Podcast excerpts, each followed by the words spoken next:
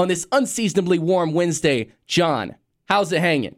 It's going good. Going good. How are you doing, Benjamin? I'm doing pretty good, other than almost being run over by a truck on my longboard earlier this afternoon. Mostly my fault, but hey, I'm here and I'm living. What's on the docket? Oh, also, friend of mine, Daniel Wilson from Inside Pack Sports, is sitting in on the show today. Daniel, what's up? Not much. Thanks for inviting me on, Ben. No worries, man. Daniel is going to be back with us closer to uh, baseball season because he knows everything there is to know about that. John, what is on the docket for today's show? We're definitely going to talk some NFL football. Certainly going to talk some Panthers with the the 2 0 start to this season. Definitely going to talk some NC State football as we got a big game against Florida State coming up on Saturday. Mm-hmm. We're going to talk some men's and women's soccer for NC State, men's tennis, women's golf, and men's golf, and along with some cross country. Yep, cross country season started up for the first time, and the Wolfpack had a meet. Uh, I am scrolling up, scrolling up. Wolfpack cross country at the Adidas Cross Country Challenge last week. NC State sophomore Beth Tay took home the Adidas Cross Country Challenge individual crown Friday night at Wake Med Soccer Park, finishing first overall with a mark of 17 minutes flat in the women's 5K. Junior Elijah Moskevich was the pack's highest finisher on the men's side as he placed fourth individually in the 6K with a time of 18 minutes and 17 and a half seconds. Uh, right behind Mos- Moskovich was uh, redshirt sophomore Tanis Baldwin, who finished fifth. And then there was Ben Barrett and Edwin Rudo and uh, Joe Bistrich. And uh, what what else? What other uh, Wolfpack players uh, raced in that event? Uh, well, Junior Philip Hall, um, he raced in the individual race, and he finished second overall with the college best uh, in the 6K, 18 minutes 13 seconds. Nice. That's a very solid time. Uh, Ian Shanklin uh, also got a top 10 finish. He uh, finished nine seconds behind Philip Hall um, to place seventh at 18 minutes, 22 seconds.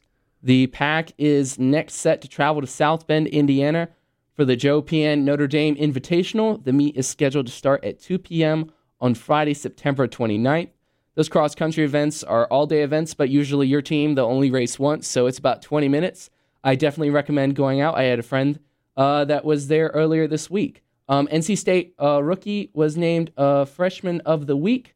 Um, her name was Dominique Claremont, and she is a freshman, and she finished third, and that was enough for her to be named the ACC Freshman of the Week in her collegiate debut. Uh, yeah, the Pack women went one, two, uh, three, as well as finishing ninth and tenth, sixth, ninth, and tenth in the um, the 5K event at the Adidas Cross Country Challenge. So six out of the top 10. That's pretty dominant. Um, our cross country team, one of the most competitive and dominant teams at NC State that we have, especially mm-hmm. the women. Mm-hmm. They finished fourth nationally last year, and per usual, surprise, surprise, NC State is killing it in those non-revenue sports, and that's what we're here to talk to y'all about. By the way, follow us on Twitter at Pack is Life NCSU. We have a weekly trivia question every single week.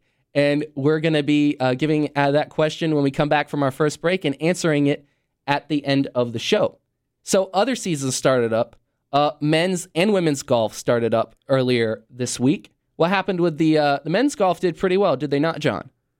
Uh, yeah, they did pretty well. Um, the pack they finished first out of a field of fifteen. Um, Benjamin Shipp finished first overall, posting a 68, 69, and 69 in a total of three rounds uh, for a total of if it, I think it was a par 72, so mm-hmm. a total of 10, 10 under, par. 10 under mm-hmm. par. That's pretty impressive. Uh, Stephen Franken uh, finished at six under par, finished fourth, and then um, other top finishers: Easton Paxton, uh, Harrison Rhodes, and Nolan Mills Jr. All um, either under par, at even, or very close to par in the top 30. That's a great opener for the season for our men's golf. By the way, that was at the Golfweek Conference Challenge at Cedar Rapids Country Club earlier this week. Uh, they held off a surging Iowa club to win by two strokes. They led from start to finish. The women's golf also, uh, they were ranked number seven in the country uh, going into the season. Uh, they didn't, you know, perform up to that, but we have no doubt that they'll get back on track as they were at the Mercedes-Benz Collegiate Championship hosted by Tennessee earlier this week. Yeah, uh, tenth out of fifteen teams. It wasn't the strongest showing, but again, it's the it's the start of the year, so you can expect a couple bumps. I mean, mm-hmm. we're still nationally ranked number seven. like we did have a top 19 finisher in Laura Kowal. Uh, she finished um, at uh, one under par, and I mean that's still a solid individual performance. But um, I mean from here on out, the first day looked really rough. Some of the scores, like um, Cecily Oberve, who finished in the top 40, uh, opened with an 80, and then India Clyburn opened with an 82. It's just in golf, you could have one bad round and it completely ruins your whole tournament. Yeah, I took golf last semester. I am so grateful for that pass fail option because, man, I would have not gotten a good grade. Honestly, golf is, if not the hardest, one of the most difficult sports to master. Oh, absolutely. And people, Yeah. people, um, don't really, some, unless you're into golf, people don't really like to watch golf. And I, I'm very, I watch any sport that is on TV. Pretty much, I am not picky, so I'm not a good gauge of what's good to watch. But I get really into some golf, or especially something like the Masters, watching some of the shots that those players make. And there's a couple of NC players that are on tour, so it's good to see the golf season getting underway. Uh, another season that got underway was uh, NC State men's tennis, and they had a tournament this week. Yeah, um, the tournament was highlighted by a doubles title for uh, the two brothers, Igor Sevelyuk and Ivan, his brother Ivan. And Mm-hmm. Georgy Malishev um, had a run to the singles final. So that's a, a very strong showing for our men's tennis team. Yep, honestly. that was at the uh, Duke James Bonk invite earlier this week. Uh, some quotes from Coach Kyle Spencer. Uh, it was a great job by Igor and Ivan to win the doubles draw. We haven't had that many practices, so to have some of the guys be able to compete and get four singles matches and three doubles matches in is great for our development. I'm excited for us to get better in the next couple of weeks. En route to that Devils title, uh, NC State defeated Louisville. UNC Chapel Hill the top seed. We upset them. hmm And Duke. Also, side note: Josh Peck uh, plays for UNC. Uh, maybe it's the same guy. Who who am I to say? Not the, it's not the famous child star. Alrighty. So, in other non-revenue sports this week, uh, men's soccer is they didn't have the best week. They had a loss, and they're now ranked in both major polls for the first time. They're at 21st and 30th.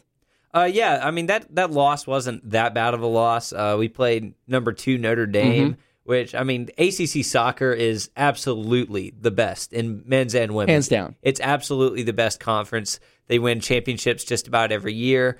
Um, yeah, so Notre Dame really strong opponent. Uh, we were defeated 3-0. We had a couple goals called back because of Yes. some offsides calls. Yes. Yeah, honestly, um, That's some NC State stuff right there. I didn't. I can't say I watched the game, and who knows? You know, they probably were rightfully called back, but it's just like, and we actually went up one nothing, and then the offside call took away the goal. So that game could have gone an entirely different way versus second ranked team in the country. I mean, yeah, they're pure judgment calls by the officials. So, I mean, we like to think they're being honest and doing a good job. But still, I mean, Notre Dame's really good. The sh- the sh- the number of shots uh, was even. We actually outshot them in the second half. So, three goals on twelve shots is really good for Notre Dame. I think that's really just. Um, I mean, you can get pretty lucky sometimes. I mean, Yeah. good teams get lucky.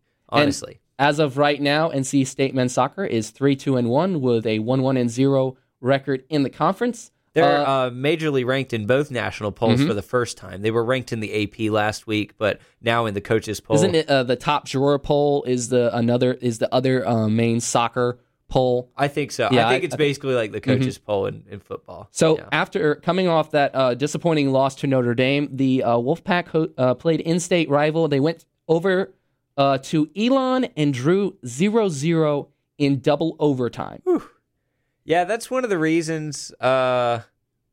One of the reasons that a lot of people don't like soccer. No is goals. because yeah, no goals. Which I mean, that could still be exciting in double overtime. I mean, you know, sudden death. at The intensity point. too. Yeah, absolutely. So I mean, it really shows how strong our defense was in that situation, especially Absolutely. the goalkeeping. Yeah, uh, goalie Leon Krapp had a tip away with uh, 10 seconds left to preserve the draw. And in soccer, a win is three points in the standings, and a draw is one point. Yeah, so, a draw is still it's not a loss. It's- Exactly. Yeah, I And it- don't personally agree with the whole concept of a draw, but I'm glad that a win is three points rather than two, and it gives a lot of incentive for teams to try to win. And ultimately, that's what I feel the sport should be about. And it gets irritating towards the end of seasons. You'll see teams playing for draws because they don't need the points in the standings as many. So it's like they don't risk as much, and that's not that's not as fun to see. exactly. Yeah.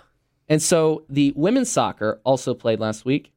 Our, s- our women's soccer team Yes, is really good. In case Yeah. you haven't been following the show, The first RPI ranking came out earlier, and they are ranked number 13 in the nation in RPI. yeah, uh, they drew even with number three Virginia. Like we said, the ACC just has the best soccer. It's uh, regardless of what school you go to, you're gonna probably find a, a competitor. But uh, yeah, they drew 0-0 in double overtime, just like our men did against Elon. But I mean, Virginia way outshot the pack, twenty-one to five, which means that uh, they really um, Wow. packed it in, uh, pun intended, um, and just I like it. um, played some really tough defense, especially in those overtime periods. Because, I mean, soccer players they run a lot of times. Defenders run double digit miles within a game. When that game goes to overtime, Yeah. it's really That's allowing, an extra 30 minutes, right? Because one overtime is 15 minutes. I think. That's what I think. So yeah, Mm-hmm. but uh, when you add that time and still give up zero goals against the number three team in the country, it really shows how resilient your defense is. Absolutely. So And you know that's a- what? that's a favorable result. Those efforts did not go unnoticed as Pat goalkeeper Sidney Wooten was named ACC Defensive Player of the Week following two consecutive shutout performances over the weekend. That other shutout performance was a 1 to 0 victory over Western Carolina, a victory in which uh, Ricky Walkling converted a penalty kick in the 33rd minute, and that was the game winner over Western Carolina. Yeah, we recorded uh, 19 shots. I mean, like we said, good teams get lucky. We just didn't happen to get uh, a little luck on that. Um, 19 shots is still a good amount of offense. Mm-hmm. And Uh, they got that goal in the 33rd Sydney- minute. Yeah, yeah, exactly. Sydney Wooten continuing her trend of playing every single minute of the game Mm-hmm. in goal. Uh, she had four saves, and that's her fourth shutout of the season. Um, I mean that that's a good result, especially after playing a really long game against a really. Mm-hmm. and she team. is a, a junior from uh, San Diego, California. She has a 4 1 1 record on the season, and she leads the conference with four shutouts and is second with a .51 goals against average. And she ranks 22nd and 23rd in the NCAA in that order in those two categories. That's very impressive. Very impressive. so we have a really good goalie in soccer. Yeah. Uh, the Wolfpack they play at seven on Thursday at Dail Soccer Field. That's Mm-hmm. a home home match. Uh, come out and support the Wolfpack. It's free for students. Bring your ID. Not that expensive for non-students. Absolutely, absolutely recommend going. I will try to go to that game. I wasn't able to go to the game Friday because I went home for an event. And they, they are playing Boston College. I failed to mention that. Boston College, um, they're seven and three, uh, not ranked Mm-hmm. in the national poll, but I mean they're a formidable team. They're averaging two goals a game, and they scored two goals against Louisville in the home opener on Sunday. Yeah, but I'm feeling pretty confident. We're leading that series all time, 12 to 2. So we uh, definitely have Boston College's number. Uh, quote from uh, Coach Tim Santoro about their victory against Western Carolina. Quote, we retired from Friday, understandably, two overtimes. It took a lot out of us, so we weren't sharp today, but we still controlled the game. We'd have liked to be a little better in the final third of the field and scored a couple more goals, but credit to Western Carolina. They were really organized defensively and played hard. Anytime you win, though, you take it and you move on. And so NC State is moving on to that game versus Boston College this Thursday. Uh, something I forgot to mention was the men's soccer is playing um, later this week on campus. They are hosting uh, Wake Forest, which is ranked.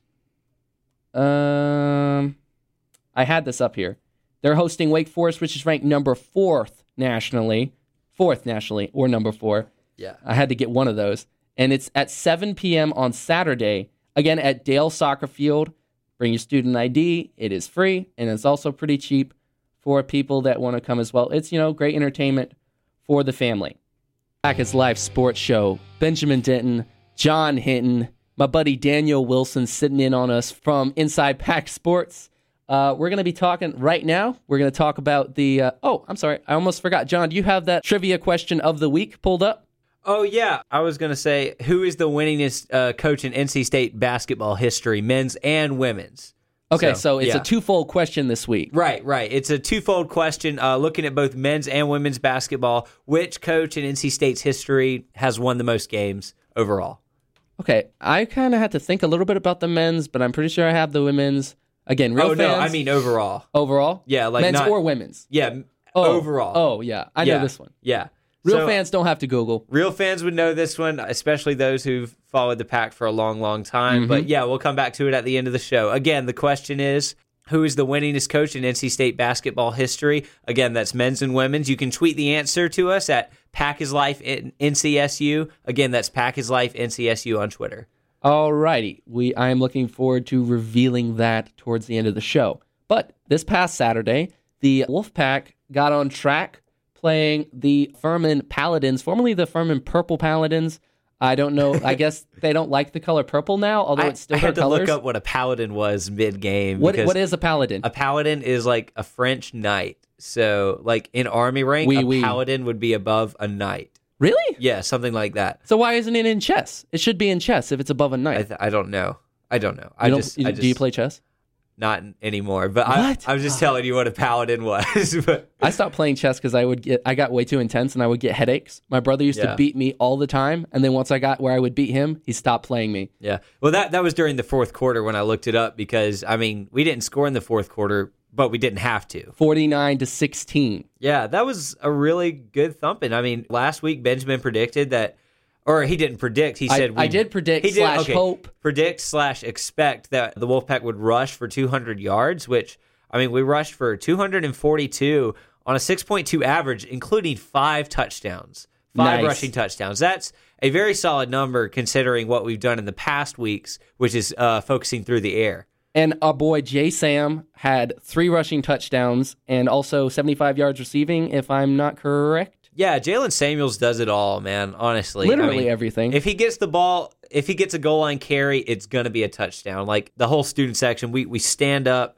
It, it's yeah, we know it's happening. when I'm at the games, and I wasn't able to make it to this game, I had something going on. But when I'm at the games, I get angry. I, of course, I know he has to rest, but he's literally Superman. I don't see why he'd have to go out of the. I get angry when he goes out of the games. That's just me as a fan. Don't Yeah. take J Sam off, but they manage him well. They take him off on second downs, give him that breather, bring him back on for third downs, and there's almost you can do almost anything with him. So there's really nothing that a team like Furman could do to stop him. yeah, he's really just like I mean, back when football was just getting started as a sport. Uh, you just like the fullbacks; they literally did everything. Jalen Samuel, he's a true fullback. Throwback. He Mm-hmm. Can block, yeah, a throwback fullback. He can block, he can run, he can catch, and he can pass protect too. Yeah, it's really gonna the full package. he's going to the next the next level, but it's going to give some people some headaches to find out what they're going to do with him and where they're going to put him. Some other stats from NC State and Furman: time of possession was 31 to 30 to 29 in favor of Furman.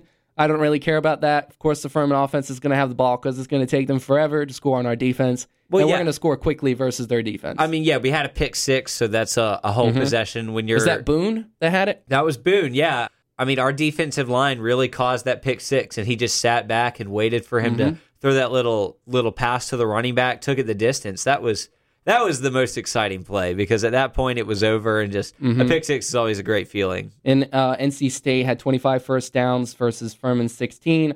Third down, NC State was 7 of 11. Yeah, that's really impressive. That's something that you have to do against teams that you have to do it against, and it's something that we hope that we can do against Florida State Absolutely. on Saturday. Convert third downs. Yeah, you like you just said, we have to do it. Yeah, keep that defense on the field. Mm-hmm. I mean, if you can't uh, make their defense tired, then every single possession is just going to be that much harder. Now that's I'm looking at something here. Now you were watching the game, and Daniel, uh, you watched the game as well.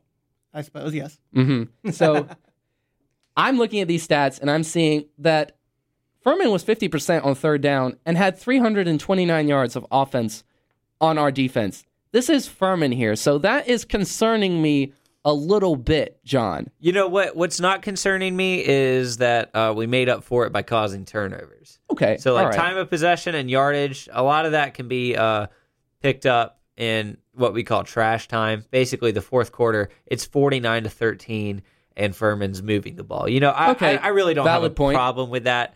I think um, a lot of times the third down stops came in red zone territory. That's Mm-hmm. why they kicked three field goals. So we're getting it done when we have to. But I mean, obviously, it could always be better. And as you mentioned, turnovers there.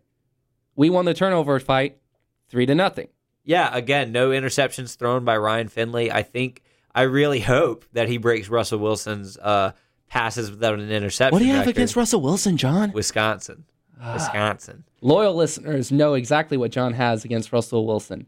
Anyway, so that brings us to uh oh, there's one more thing about this game. Uh, three offensive linemen were named to Pro Football Focus's first team honors. They were Garrett Bradbury, Tony Adams, and Will Richardson, who returned from a two game suspension. Yeah, they're a big reason why we rushed for over 200 yards. Mm-hmm. And I mean, pass protection too. I don't think Finley was ever really in trouble back in the pocket. So, I mean, our offensive lineman is looking good, even though, like we say every week, we lost the the great Joe Thuney to the Patriots. But um, still, our offensive line, uh, one of the best in the ACC, I honestly think.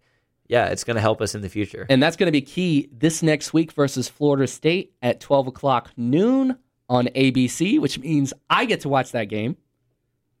Yeah, I'm I'm definitely going to be watching. I mean, prime time.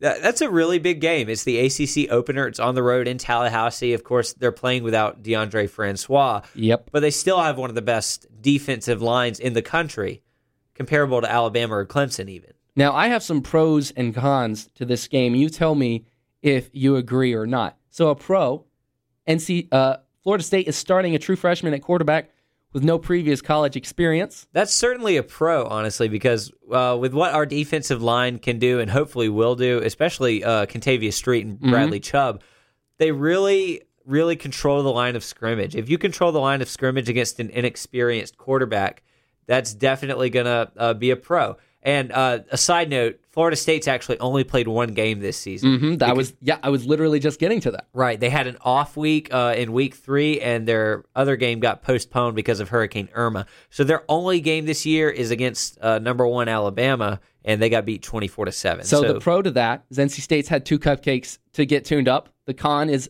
Florida State's had two weeks rest to focus solely on stopping NC State and the likes of Ryan Finley, Jalen Samuels, and and uh, Kelvin Harmon. yeah, exactly. I mean, I think they could be a little rusty, but also, I mean, coming off a loss and getting to play three weeks later, you're going to be fired up.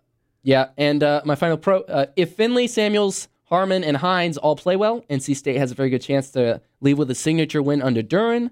Dorn. The uh, con to that is FSU would be 0 and 2 without their starting quarterback, and this win would not look nearly as good on paper as it did before the season. Yes, but the loss will hurt a lot on paper. Yeah, So- Florida State season might be pretty close to over. I mean, it may have been over when they lost Francois. That was a very, very discouraging injury, and he may not even be ready for spring practice of next year. I remember a couple times um, when uh, Jameis Winston would get hurt and his backup would come in. They would still be competitive in those games. so- Sean Maguire. Yeah, yeah, Sean Maguire. So, I mean, I always think Florida State, they're going to be in the game. Even if they lose to State, I don't think their season's necessarily over. Well, their national championship aspirations are pretty much over. Yeah, yeah, they, they pretty much have to win out and beat Clemson. And when you're a program like Florida State, that's the expectations every year. Daniel. But uh, just going to piggyback off of that, with only playing one game, honestly, though it's against Alabama, you don't really know what uh, Florida State has in terms of what potential they have. Because Like- Alabama beats everybody. Exactly. But uh, they do have uh, running back uh, Jacques Patrick, who is named to the uh, Doak Walker uh, watch list, and he has uh, nine touchdowns in his career so far. He's a junior out of Orlando. And there's also uh, Nyqwan Murray, who had two touchdowns uh, through the air, excuse me, uh, two receiving touchdowns uh, against Michigan in the Orange Bowl. So Florida State has plenty of weapons. And as you mentioned, or one of y'all mentioned earlier, I think this game is going to come down uh, to the trenches, especially when it comes to um, with NC State being on defense. That brings me to some of my keys for victory. I think there are three things that NC State needs to do to come out with a W. The first thing is to make sure uh, special teams doesn't have a major, major, I'm going to say mess up, because we had that versus South Carolina, spotted them, uh, spotted them seven points to start the game, and there's been some returns. Uh, Marshall had a return. It ended up being called back, but that was still a return for a touchdown. So if special teams just lets the offense and defense decide this game, I think we have a good chance. We need Yeah. to average at least four yards a carry running the ball. I, I definitely agree with you on special teams, and I mean, I think every everybody always gives our kickers a hard time, but Carson Wise didn't he go seven for seven on extra points on Saturday? Uh, I'm pretty sure he did. if Yeah, he did, I am very proud of that. he went seven for seven. So I really think um, I, I'm confident in Carson Wise. I really am.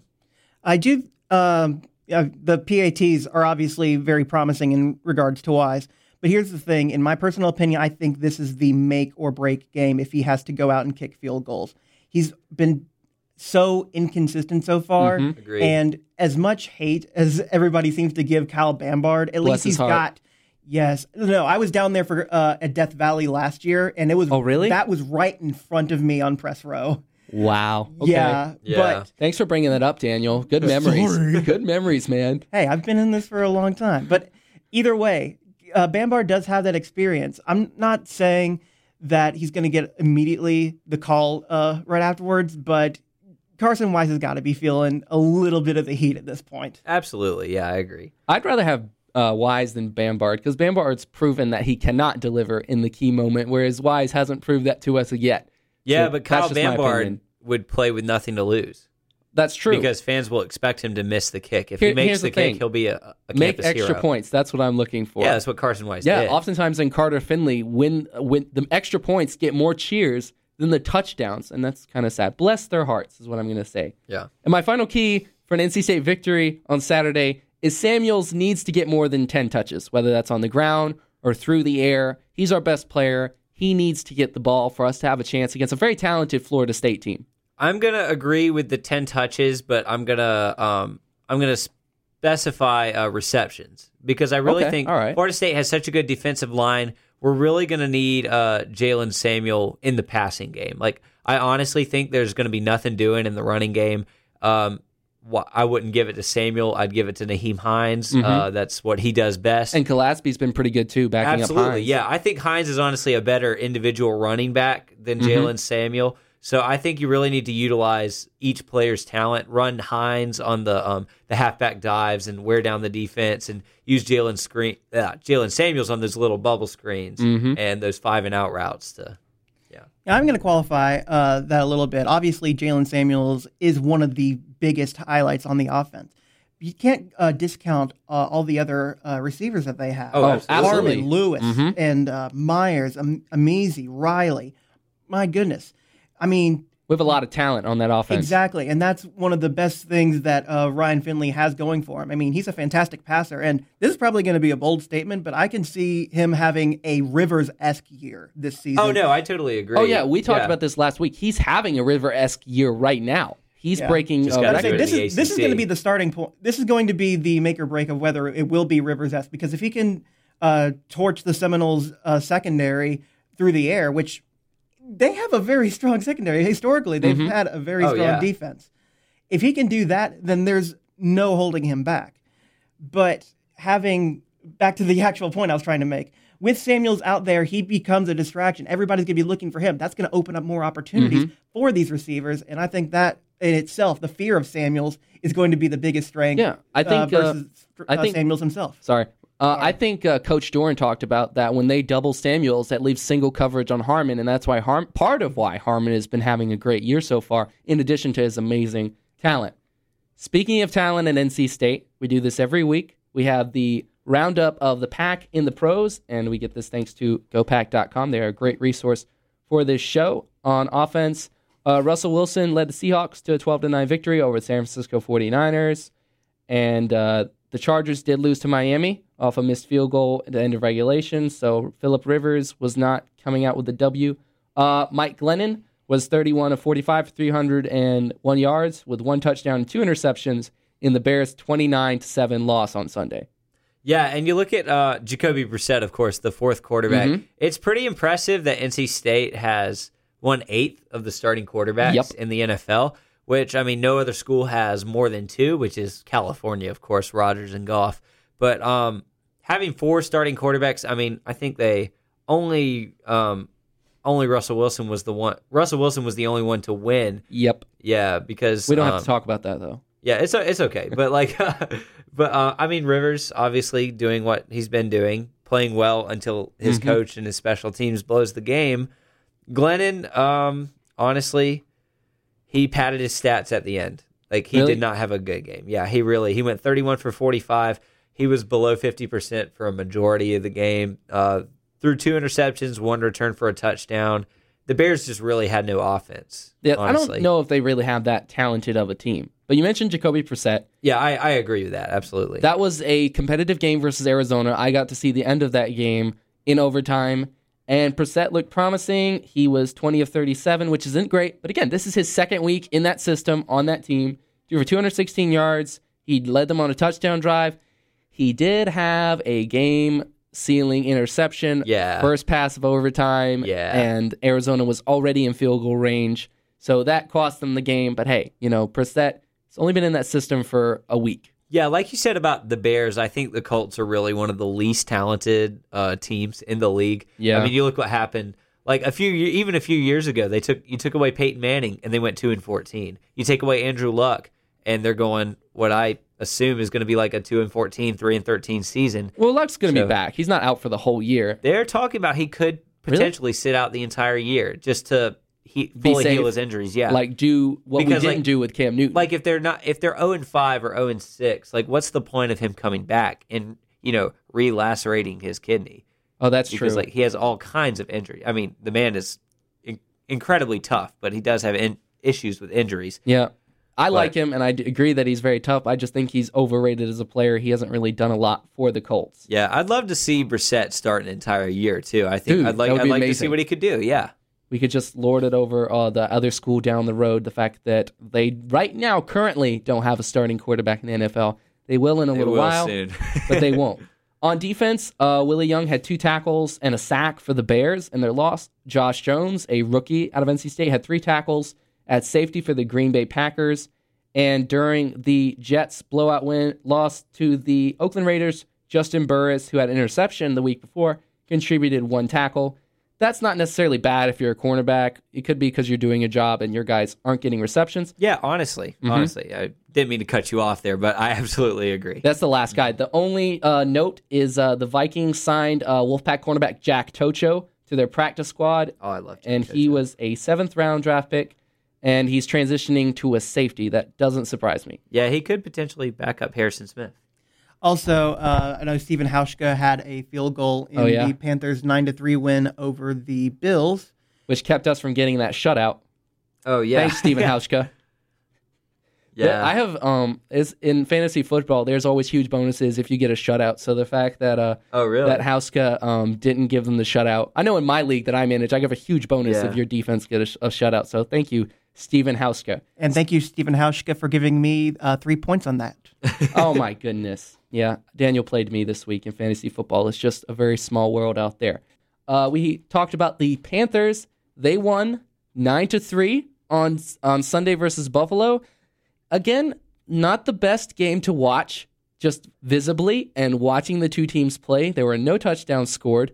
That means that Buffalo didn't score any touchdowns, which means this Panthers defense is the first defense in 30 years to not allow a touchdown in the first two games. Yeah, it's really impressive, honestly. Um, giving up three points per game. I mean, we beat the 49ers 23 to 3, Mm-hmm. and now the Bills, excuse me, uh, 9 to 3. Only giving up field goals. Our defense against, I mean, again, two of the not so great offenses in the league. But still, NFL offenses. Oh yeah, no doubt. I mean, the average, even the worst teams in the league, average uh, ten to fifteen points a game Mm-hmm. any given season. So, like holding those two teams to three points, I'm looking to see what we can do against a pretty solid offense in New oh, yeah. Orleans. Drew Brees is always orchestrating a masterpiece down there in New Orleans. Yeah, Drew Brees. Let's talk about Drew Brees real quick. Bless his heart Drew for the defense. Yeah, first of all. I like Drew Brees personally. He's never really the one time he had a great defense, they won the Super Bowl. Mm-hmm. I'll give him that. But most of his a lot not most, a lot of his numbers come when they're coming from behind or if they're playing trash. Which is something he teams. can't help. I don't know if he really plays a lot of trash time. They are always behind. Oh yeah, I'm just saying you got to I mean, he's one of the greatest quarterbacks of all time, but you got to take his passing yards with a grain of salt because if you're throwing 80 times a game and running two times, even if you I mean, he's completing a lot of his passes, but still you're still gonna um you're still gonna throw Pad those numbers, yeah. Yeah, And absolutely. that's kind of the opposite of what the Panthers have in Cam Newton. The Panthers opposite of what Cam Newton are does. leading the league in time of possession. And for the second straight week, with the game on the line, we produced almost a nine minute drive to beat Buffalo. We ended up with a field goal. We had the ball, I think, with about 10 minutes left. We finished the drive with a field goal, which turned out to be the difference because Buffalo, on their final drive, which they really shouldn't have had because we should have gotten a touchdown there to Christian McCaffrey, but that was still an eight plus minute clock eating drive. We had to run the ball. We were able to run the ball. and we ran off that clock and eventually came out with the win. So I'm really encouraged by how we can control the ball as, on the offensive side. Yeah, I mean we we're getting it done when it matters, and I mean it's not pretty. Obviously, No, it's we not. didn't really have that uh, many passing yards or rushing yards. McCaffrey had a very pretty catch. Yeah, McCaffrey had an incredible catch on third down. Yeah, that was Um, great. That was uh, one of the plays that actually kept the drive moving. Mhm. Yeah, but um, and Kelvin Benjamin is always showing himself on third down. He will disappear for two quarters, but when it's third down, that guy is at least being targeted by Cam Newton. And you know, it's all about those Benjamins. Just saying. Yeah, Kelvin Benjamin, six catches, 77 yards. I mean, had a better game than he did in week one for sure. I'm looking for him to absolutely eat against this Saints secondary. Yeah, Tom Brady just diced them up like sliced chicken last week. It was it wasn't pretty for them. They have the worst defense in the league, and it's not even close. If we don't score 20 points, I'm going to want Mike Shula fired. If we don't score 35 points, we need to get a new offensive coordinator. I want Rob Chudzinski back, the guy that was coordinating Cam Newton's rookie year. He got a head coaching job. Cleveland fired him after one year because that's what Cleveland does. we needed to get the man back. That's all I'm saying. Daniel, you have some thoughts. I do, uh, specifically regarding the Buffalo game, and this kind of uh, leads into uh, heading towards the future. Um, as you know, they usually do player introductions before the start of the game. Yep. And Luke Kuechly, whenever they're doing the defensive starters, he always goes last, but he ceded that to a some uh, former UNC Yeah, some backup football, defensive football end. and basketball player. No, they Yeah. Julius Peppers is Mm-hmm. back. The one Tar in- Heel we can genuinely love. Oh yeah, just because he's wearing a, a Panthers uniform, we'll be okay with that. We forgive him. But here's the thing: with Julius Peppers coming back on the Panthers, I think that is reinvigorating the fan base and giving the fans some excitement more than anything else. Yeah, the bandwagon's Exactly. filling up pretty quick. I don't really like bandwagon fans, but you know, fandom isn't really something that's that important anyway. I mean, Uh, yeah, exactly. I mean, I don't own the Panthers. I the- just feel like I do. The thing that all. Pepper's coming back uh, tells me, honestly, is how much depth that we have at Yeah. defensive line. that he's not starting. Yeah, he's coming off the bench, which I think is perfect for him. I mean, he's 37 years old. Yeah, Uh, that's probably the only reason he's not starting. Yeah, I think he's honestly happy that he's not starting Mm-hmm. because he gets a fan base who loves him. He gets to come off on third down and straight up bull rush the passer, which turned into two sacks. Yeah, it was beautiful. It Yeah. was that was beautiful. The game was ugly. That was beautiful. Yeah, our defensive line uh, really dominated this game, controlled the line of scrimmage. Like uh, like you said, I am so excited for um, Julius Peppers being back. Yeah. it makes me want to get his jersey. That defense. You buy a lot of jerseys, John. I talk- I have a loan? I talk about buying a lot of jerseys. okay, all right. I have seen you in uh, uh Giannis Antetokounmpo jersey. Anadakumpo, say it right. the Greek freak. I, you know, I'm I'm not talking so well today.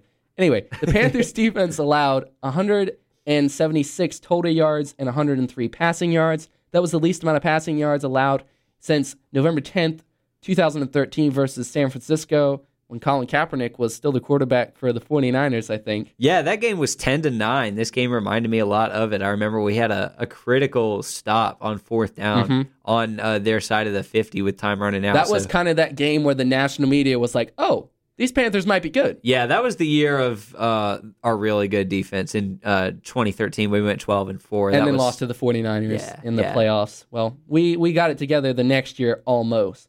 We uh, held the two Bills. years. Two years after. Oh yeah, that's right, 2015. We held the Bills to uh, 69 rushing yards, and they led the league in rushing yards in Week One and all of last season. That includes LeSean Shady McCoy himself, who had almost nothing on the ground. So we already know we can stop an elite running back.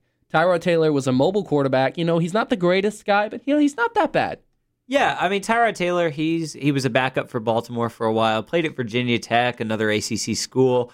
He really, um, I mean, he really doesn't have that much talent at receiver. And when McCoy's only getting nine yards for the whole game on the ground, there's not really much he can do. I mean, he's fast. He remi- Yeah. he reminds me of RG three, maybe a little bigger and stronger, but I get a more of a Michael Vick vibe from him because of the no, size. he's a lot. He's a lot bigger than Michael Vick. I think I think he's about six six one, six, six foot. one. Yeah. Yeah, Maybe six I mean, foot. he's still. They have. You're right, though. They have a very similar style of play, uh, Mm-hmm. running, scrambling outside of the pocket. So it was good to see him contained. And another note from that uh, game: the Panthers led time of possession. Surprise, surprise, but thirty-eight to twenty-one. That's almost two thirds. That's what happens when you run the ball. Man. This is a ball control offense. We're able to run the ball when we need to run the ball. And that's why, even though they have been ugly wins over not talented football teams, I'm really, really excited about this Panthers team com- coming into the season. Right now at 2 0. Right. Yeah, we're one of uh, ten teams left undefeated. Uh, again, two of those teams are one and zero because they um, had their uh, Miami and Tampa Bay had their first games uh, canceled and postponed. But um, yeah, I'm I'm really excited. Honestly, we play the Saints in Week Three. Should be a good season. A couple of things that weren't good from the game in the third quarter. We had uh, net uh, 15 negative yards in on 12 plays in the third oh quarter my gosh. and allowed seven sacks or six sacks, which was the most sacks that we've allowed since we allowed seven to the New York Jets in 2014. So we got the win despite the sacks. And it was, I'll tell you something that was really weird was seeing Mike Tolbert and Joe Webb in another team's uniform. That was pulling on my heartstrings, man. Those are two of some of my favorite, favorite Panthers. Yeah. But week three, we have the New Orleans Saints, which brings us to our picks and our fantasy football. Every single week, John and I give you our must start and our must sit and our lock and our upset. Right now, we're going to give you our lock and our upset. We'll start with me because why not? I'm the one steering the ship here. Ha ha ha. Anyway, Yeah. Cam okay. Newton Okay. is no, th- this wrong thing. My upset of the week.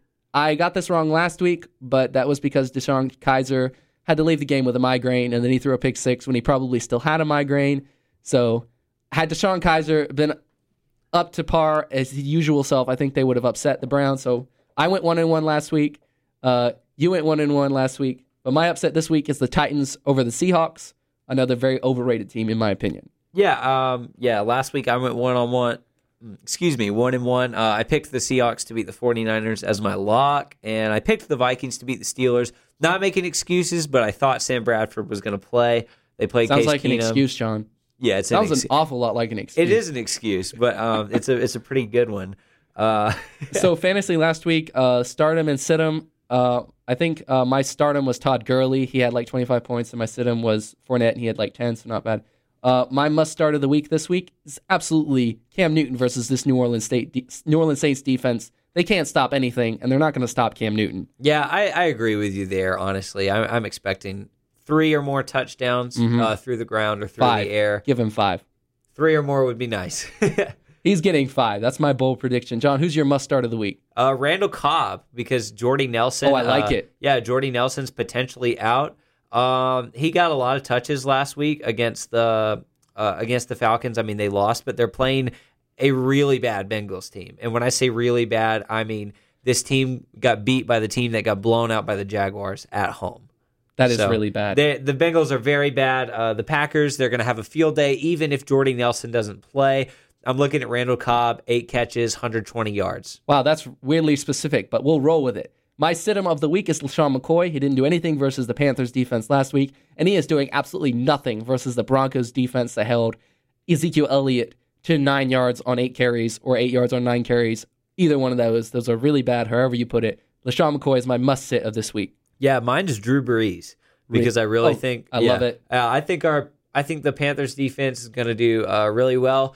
I'm looking for a couple interceptions. Honestly, our our pass rush is going to keep him. I'll bet Bradberry gets in on that. Yeah, I'd, I'd like to see Bradberry uh, return one for a touchdown. That'd be He pretty is sweet. really good, and no one knows it. Kurt Coleman in an interview this week actually said he expects to get an interception because he's been successful against Drew Brees throughout his career. I like that as well. so yeah, I'd like I'd like to. a lot of people that. don't like it when players are come across as air quotes arrogant, but you have to be arrogant. There's a be difference that between arrogant and confident, and I think a lot of people confuse Cam Newton's arrogance with his confidence. Oh. I a think he's absolutely arrogant, and I, I, I love it. That's just me. I'm one of Cam's Okay. biggest fans. So as we're uh, winding down, that bring there's a couple of notes for a national story, and as uh, we have the trivia answer to the question, and we have a little note about NC State baseball and Trea Turner, and since we have none other than the baseball insider in my circle of life right now, uh, Daniel, uh, what did Trea Turner do? Trea Turner just set the uh, Washington National single season stolen base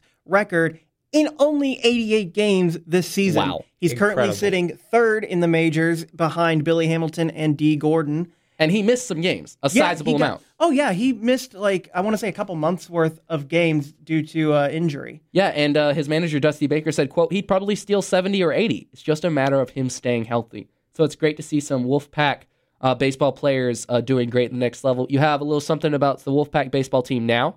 Uh, yes. Uh, NC State's baseball schedule has not been fully released yet. However, uh, Wake Forest has released their baseball schedule, and I can give you with absolute certainty that NC State will host Wake Forest May 11th through 13th. It's going to be one of the last series of the season before the That's a ACC. long way away. It is, but you know, getting knowledge out there now it Yep. helps out, and also, I'm putting it on my calendar right now. Let me tell you. exactly, and also uh, season tickets are on sale right now at GoPack.com. hmm And uh, you mentioned something about an inter squad scrimmage uh, this Uh, week. yes, there's going to be a scrimmage at Doak Field, uh, red team versus white team. It's going to be at two o'clock Sunday at Doak Field, free admission. Yeah, and the kids can get autographs there. I'm assuming as well. I'm not entirely certain about that uh, for sure, but Oh well, it's worth a shot. You should still be go a out fantastic. free. Go see it. Exactly. Uh, I think State's going to have a fantastic team coming up, and I will have more on that in the coming Yeah. weeks and months. Appreciate you uh, sitting in on the show today, Daniel. We're going to have Daniel back when baseball season rolls around. John, I've been on the edge of my proverbial seat this entire time. Who? What is the answer? What is the trivia question, and what's the answer? Uh, the trivia question again was who is the winningest basketball coach in NC State history? Again, that's counting um, Men's and women's. men's and women's. So the answer is Kay Yow, who won 737 games during her incredible career as an NC State um, NC State's head coach. She had a um, career win percentage of 68 percent, which is another great mark. Um, yeah, again, the answer, the late great Kay Yow. Another, you know, hashtag spoilers. Non-revenue sports here at NC State is amazing, and that's what we're here to talk about you with you every single week at 5 p.m. right here on 88.1 Pack is Life. Daniel, thank you for sitting in. Of course. John, it's been a pleasure. Always is. I'll see you next week. Thank you so much for tuning in and making us a part of your day. Come right back here next week at 5 o'clock.